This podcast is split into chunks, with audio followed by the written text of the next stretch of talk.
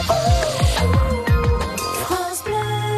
La figure de la langue provençale euh, chez nous, c'est Paulin Reynard chaque matin. Paulin, ce matin d'ailleurs, vous nous parlez de livres et de l'histoire de la famille, euh, de la fameuse bibliothèque Ingemertine à Carpentras, que l'on doit à un célèbre évêque euh, de, Carpentras d'ailleurs, hein, Paulin. Parfaitement, hein à l'évêque d'Engemberg, qui a donc donné son nom à cette bibliothèque.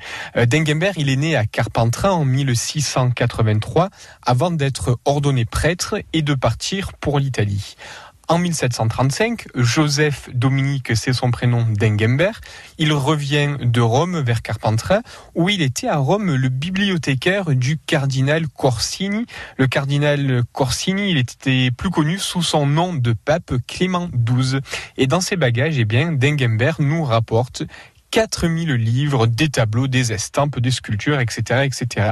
Et immédiatement, eh bien, euh, il va acheter plusieurs collections importantes et enrichir ainsi les collections pour arriver à plusieurs dizaines de milliers de livres, de tableaux, d'œuvres d'art et de nombreuses correspondances. Ah, c'est magnifique. Alors Paulin, on imagine aisément qu'il a fallu à Monseigneur euh, d'Ingimbert de la place pour installer toutes ces collections. Évidemment, vous avez raison. C'est la raison qui le pousse d'ailleurs à acheter à Carpentras l'hôtel de Grandis Pormerol. Euh, là, dans cet hôtel, eh bien, il va installer toutes ses collections et il va, au fil du temps, les compléter. À la fin de sa vie, il lègue d'ailleurs l'ensemble de ses collections à la ville de Carpentras et les histoires seront nombreuses, mais les collections demeureront néanmoins entières.